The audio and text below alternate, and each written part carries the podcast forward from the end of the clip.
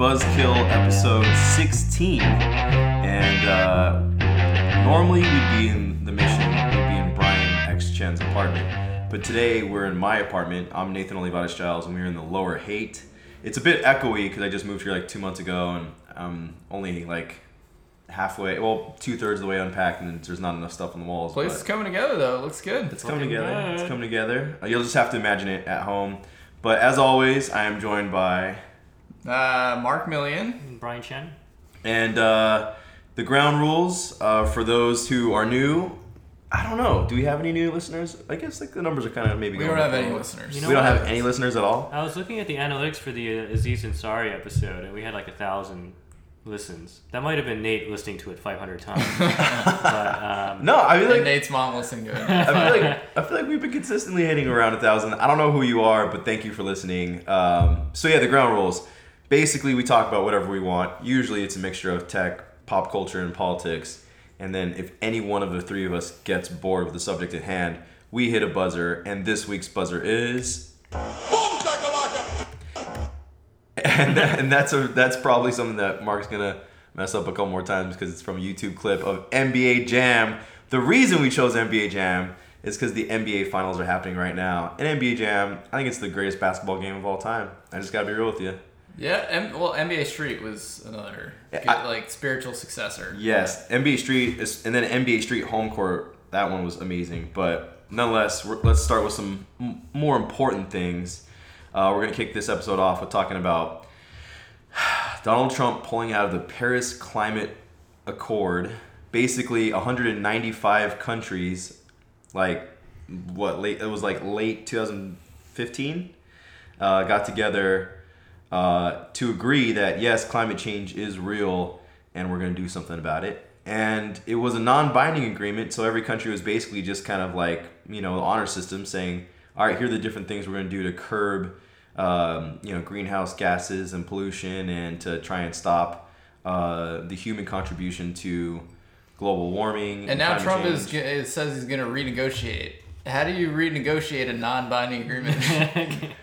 yeah. Well, I mean, like there's 194 other countries still in it, and Including Russia. Yeah, including Russia, although Putin, surprise, surprise, did praise Trump's uh, yeah, choice to leave. up for his boy. But li- how are you going to negotiate with 194 other countries? Like, it's it's it's it's amazing that 195 countries in the first place got together to do anything, anything, and uh, yeah. So, anyways, so, so what I don't get is I was reading that some small businesses were cheering Trump on for getting out of this agreement. Do you guys understand the rationale there? I, Well, the big businesses were against it.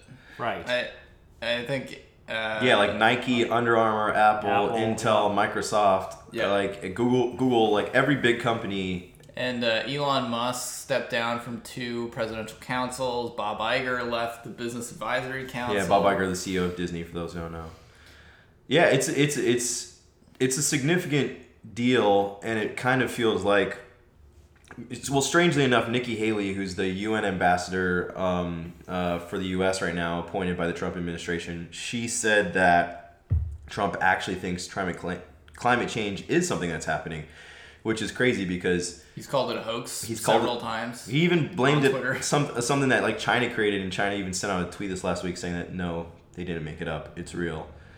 Um, China tweets. well, it was like a, a an like an, an official from China. It was a state account, but it wasn't like you know, it wasn't like It at was the China. at China. this is China. At China. Verified check mark. I should I should be more accurate in quoting my tweets. But yeah, I mean, it's it's it's it, it's not a surprise. This is something he ran on. We all knew it was something he was planning on doing. He's been talking about doing it for a long time. the thing is, he said so many crazy things during that campaign, but and he's like followed up on all of them. It's it's amazing. Yeah. He's like methodically like, all right, what like insane shit did I say in December 20, 2015? I, I did find some encouragement though in all this that you know again so many CEOs and you know big corporations came out and said we're not going to change the way we do business uh, because of this um, and there's something like 30 states uh, governors uh, uh, U.S. state governors who have come out so far and said we're still going to live up to uh, the ideals of the Paris Accord, even though the U.S. technically isn't in it, and we're gonna you know resist by embracing clean energy and and you know sustainability. So um, it seems like the sort of thing that states will have a lot of power over. But um, you which, know, which is also something Trump ran on, is that the states can can make up their own decisions. It's a very Republican um, platform. yep. My uh, our our publisher and majority owner Mike Bloomberg did something that I thought was kind of cool, separate from the company, was to pledge um, fifteen million dollars, which was the amount that the U.S. was supposed to put up as part of their agreement to Paris. Um, That is pretty climate, remarkable. Climate change. I mean, uh, granted, he's- initiatives. He's a billionaire, so 15 million probably isn't much for him. But the symbolicness of saying I'm gonna match dollar for dollar what the U.S. is now pulling out. Yeah, well, the U.S. is uh, trillions in GDP, and fifteen million dollars is not going to save much money. All these little, um, you know, budget changes that Trump is pushing through or proposing, they're just like not really going to move the needle, like this in particular. I mean, what's fascinating is that Trump is supposed to be the president that loved businesses, right? Was going to create more jobs, you know, help the economy, and yet all these businesses were saying like, we don't want you to do this, and he just absolutely did not listen to any of them, including Apple, the richest company in the world. Yeah, Um, but this is designed for the coal industry, which is like, you know, almost not even relevant anymore in the context of wider business. Yeah, Ar- Arby's employs more people than the coal industry as a whole in the U.S. So, yep, there's that. Coal is making a comeback, guys. Uh, I wanted to briefly talk about. Um, so I was in, uh, I was on the East Coast last week, and I got accidentally, or I, I booked a flight on kayak on Virgin, and I was a little bit pissy about this because they, they put my boarding pass as Brian Mr. Chen. They put my salutation as my middle initials, and I um, forgot the X. I was very pissy about this because you know the, the TSA doesn't really let anything slide, right? So I was like kind of like nervous about this. I was trying to get the middle initials Mister removed, and they wouldn't do it because I booked it through Kayak, and they said Kayak customer service would have to put in a request for me. And I tried to do that, and I was like, "Fuck this! This is like, this is like too much. I'm just gonna go deal with it at the counter when I get there." Anyway, um, so it just turned out that. Um, by chance, I got put on business class, you know, because it was like a randomly assigned seats through Kayak. And Were they trying to make up for the middle initial mishap? you, you would hope, but it was just totally a Random. fortuitous thing to happen. And have you guys ever ridden or flown business class before? I Yeah. once flew business class in a United flight, and it was like hyper business. I don't even know what it was called, but they had this thing where you could actually extend your chair. I'm, I'm like 6'2. I could extend my chair fully, and I could sleep like in a fully horizontal position. And they gave us like warm towels and cookies. It was insane. man. Uh, it was insane. I had that on a European flight, which is great because they're Yeah. fucking long as shit, especially from the West Coast. And it got to like at at nighttime, just like sleep for a full like six or seven hours. It was amazing. Like God, this is the world that we're missing out on. If, if like we if we just sell, sell we out, and weren't journalists, yeah. If we joined a tech company, we could be among the five percenters to be in the business class section.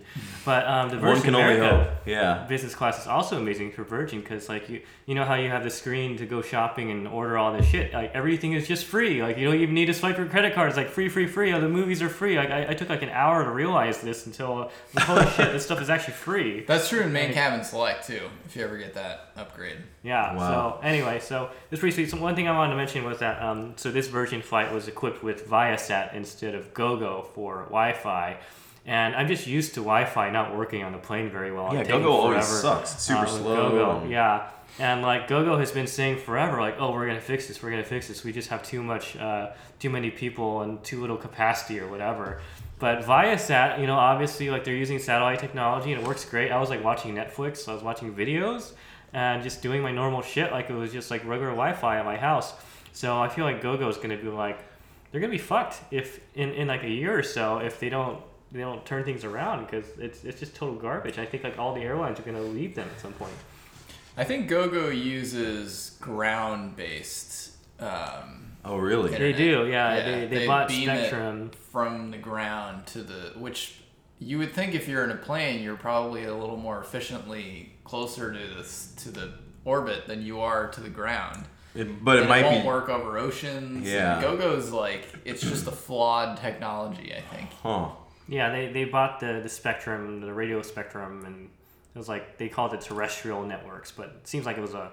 I mean, I guess they were among the first Wi-Fi providers for planes, right? Yeah, So but that leaves them open to just getting destroyed when a competitor comes along. And it sounds like Viasat is pretty good, and I think Alaska said as part of their Virgin acquisition that they're going to roll out Viasat to all of their planes. I can't fucking wait.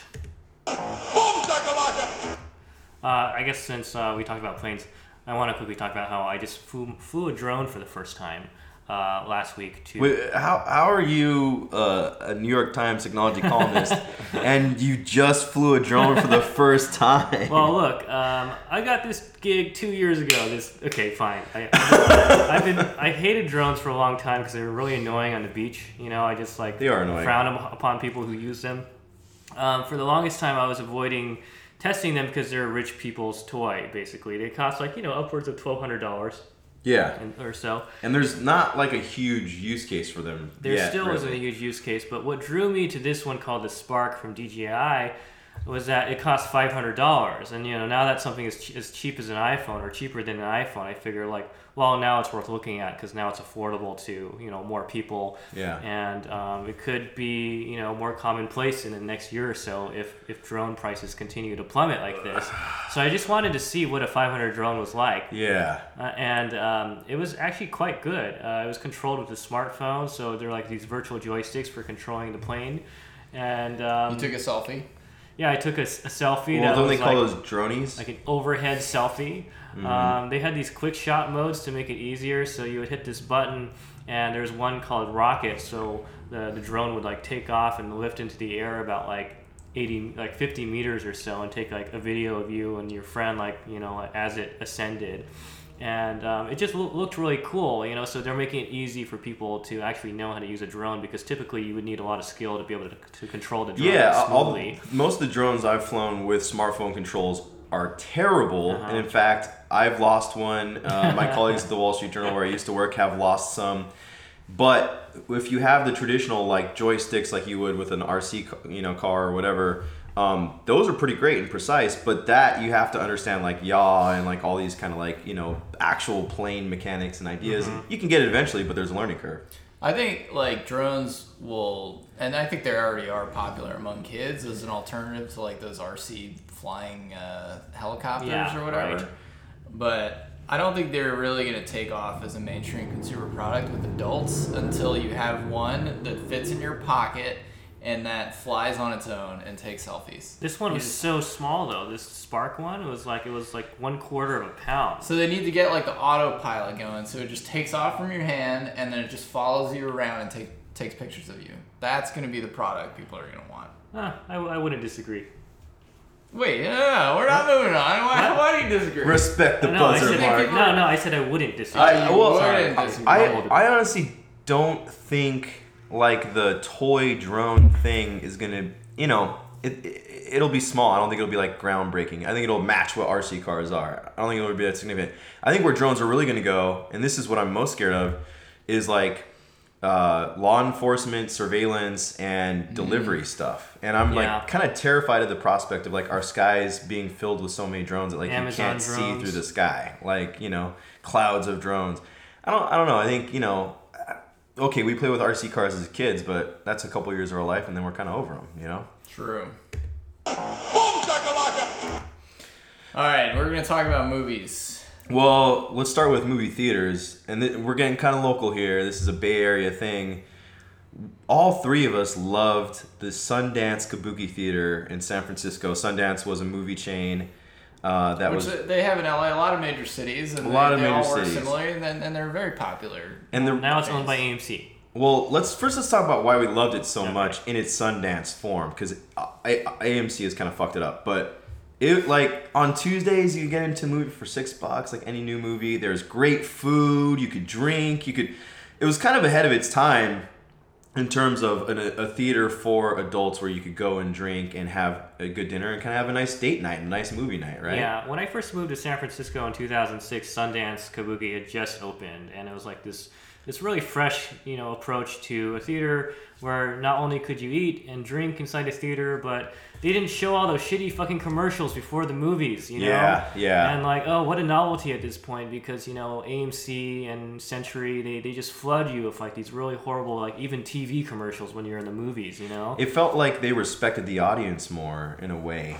Yeah, so it was it was basically a theater chain that respected movies still, Mm-hmm, and, Um, and and nowadays you have to go to Alamo Drafthouse to find something like that. So so have you been back to Kabuki since they were bought by AMC? I've gone back twice since they're bought by AMC. The first time, um, it, it was weird. Like they were just switching over the signs, and they shut down the kitchen. They weren't serving food, and all they had was popcorn and like you know crap Oh. soda. And they like had already put in those gigantic Coke machines where it's like 50 different flavors of Coke, and you choose which combination you want or whatever. Well, that's an upgrade. It is an upgrade, but it's also kind of an eyesore. Like it really like messed with the decor they had in there. This gigantic red box, but all the people who worked there were like, "Yeah, AMC bought us, and like we're not really sure what it's gonna mean, and we don't really know like how it's gonna change, but like a lot of stuff is already changing." And and so we went back again, and it it just it sucked. Like you know, the food wasn't as good, the drink selection wasn't as good, Ah. um, and you know you could still like get some food in there and stuff, but it it wasn't even close as close. And since then. I've mostly been going to see movies uh, at the Alamo Drafthouse in the Mission, Which is a good Mission theater. here, which is a good theater, but it's also, you know, it's like it's not the same. I mean, Yeah. w- with Kabuki, you could go and get your food and then you bring it in. Alamo Drafthouse is almost more of like a restaurant that shows theaters, like uh, that shows movies. You sit down, you have your waiter like walk in front of you, and it actually works really well. I love that experience, but it's a different experience than Kabuki had. It's the closest thing you can get to what Kabuki was, but you know, it, I, I like the Kabuki better. So the question of Kabuki is, did they start showing all the shitty commercials, like AMC? I, I went yesterday. I didn't get there early enough to see. I Oh. just Well, I'm gonna go there for I- the first time next week since they bought it. So I, I, they were starting to show shitty commercials. Yeah, and that's not something that Alamo ah. Draft House does. Alamo Drafthouse, it's cool. You'll go see, you know, aliens, and then they'll show like, you know, old school like alien movie clips, like from just across any sort of alien genre, not just the Ridley Scott alien yeah, series or whatever. do- they do Like, fun stuff there. Yeah. yeah, you know, you go see Star Wars, they'll show like Star Wars toy commercials or whatever. It's like they know that there's this expectation to fill up that space before, but they're not going to just fill it with shitty ads. You know, they're going to fill it with like something that's entertaining and interesting. Now, granted, you're going to pay a little bit more to go see a movie at, at Alamo than you would AMC, and you're going to pay a lot more for food. True, But the food's going to be a lot better. And, and again, this isn't like just like the theater you take, you know, your 15 kids to on a Saturday or whatever. This is kind of like the date night. Mm-hmm. You know, it's it's a different experience. I actually really like AMC, you know, theaters on their own when I want to just go see the blockbuster and I don't, you know, care about that experience as much. But you when you want something a little bit, you know, more premium or whatever, and and they're not doing it with Kabuki, but it sucks. R.I.P. All right, now we can get to movies. yes. Well, the reason I was at Sundance Kabuki or AMC Dine In Kabuki 16, as they In. call it now. The na- that yeah, AMC name. Dining Kabuki 16. Guys, That's just even a bad just name. FYI. Yeah, Uh, was to see Wonder Woman, which was okay. just okay. Um, I, I haven't liked, seen it yet. I liked it. I liked it as a concept. It was it was a decent to good superhero movie. There's a lot of cheesy lines as we discussed.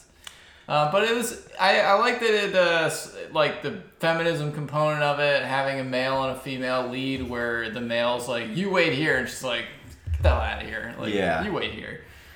I- That was cool. I honestly thought uh, so. n- Not to give me spoilers, like Chris Pine plays a World War One spy who's like from the U.S. working for the UK, posing as a German, blah blah blah, and then he like meets Wonder Woman, and they go on some adventures together or whatever, right?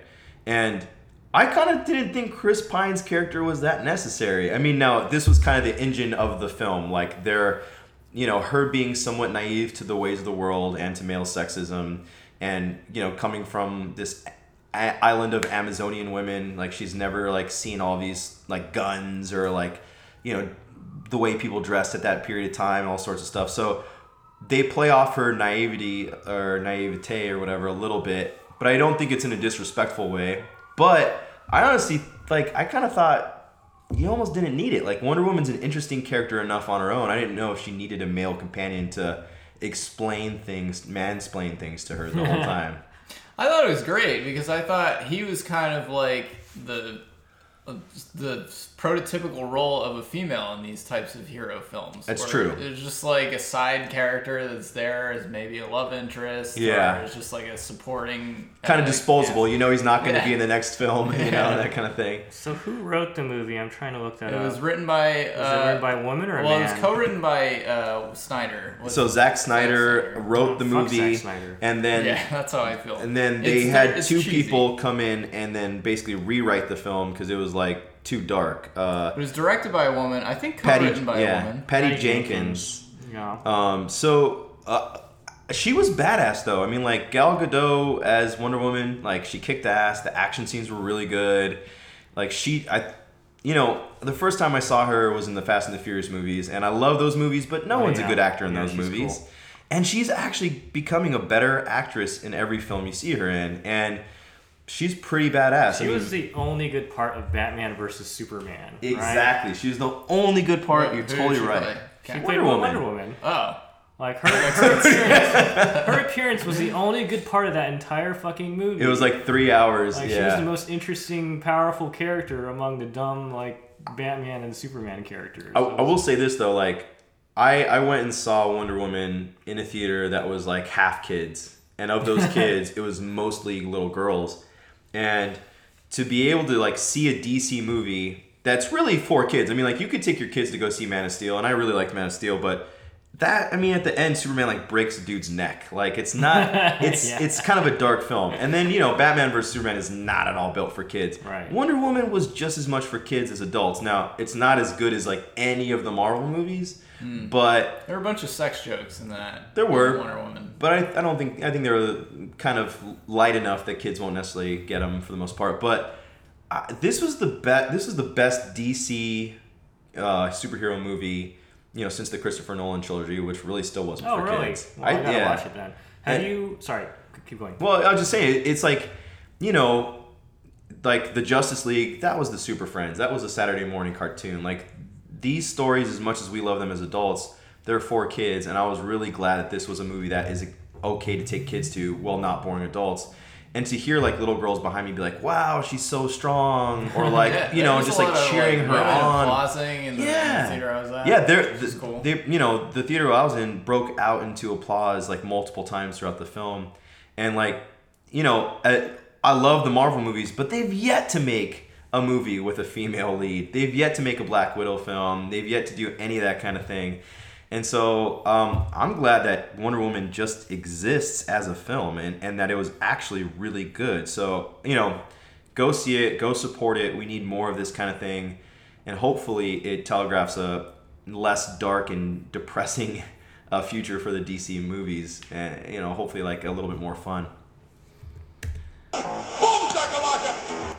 All right, let's see how long before Brian buzzes us on this. But the NBA Finals are upon us. Uh, the the Cavaliers lost to the Warriors in Game One, best of seven series.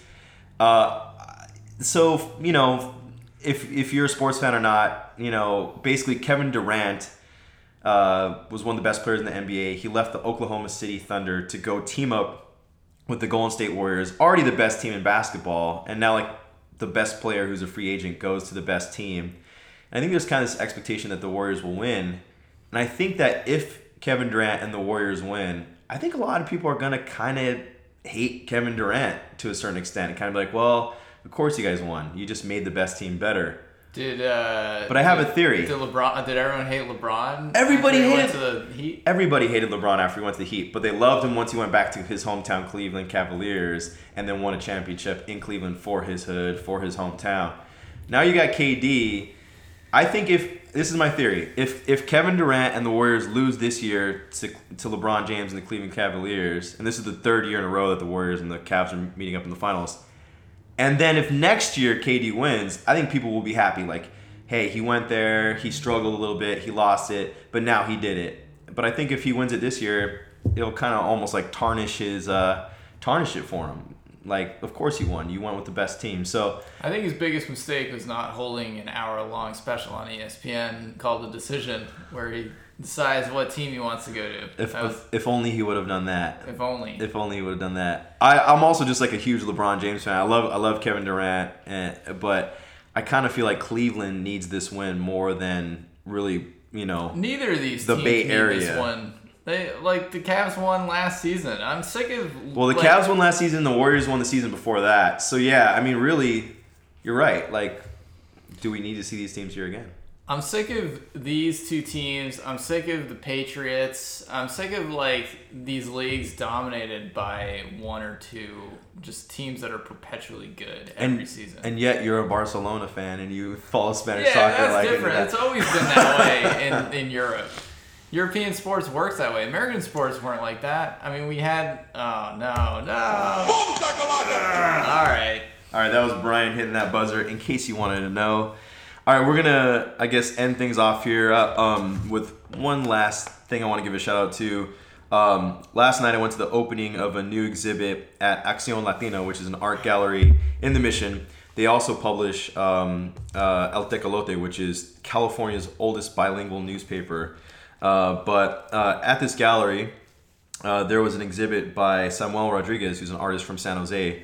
It's called Typefaces, Caras de la Misión. And basically, this artist from San Jose hung out in the mission, spent a lot of time there, spoke with a lot of different people a bus driver, an educator, a homeless guy. And then he did these beautiful paintings um, of their faces with typefaces from the Bay Area, from the mission, uh, worked into the art. And uh, it's like a gorgeous kind of marriage of you know like a oil style style realism but also um, like you know typography and kind of pop art feeling and a little bit of graffiti style and uh, it's a gorgeous exhibit. Uh, it's going through july 28th so if you're in the bay area i think you should get down to accion latina and go check it out. Um, but you should look him up. Uh, samuel rodriguez really great stuff. Did you say it's in San Jose? No, so he's an artist from San Jose. Oh, from San Jose. This is in the Mission. Accion Latina's on like 24th and Harrison Okay. uh, in the Mission. But you know, one of the things I think is really interesting is this was a San Jose artist coming up into San Francisco and painting people in the Mission, kind of a tribute to this iconic neighborhood.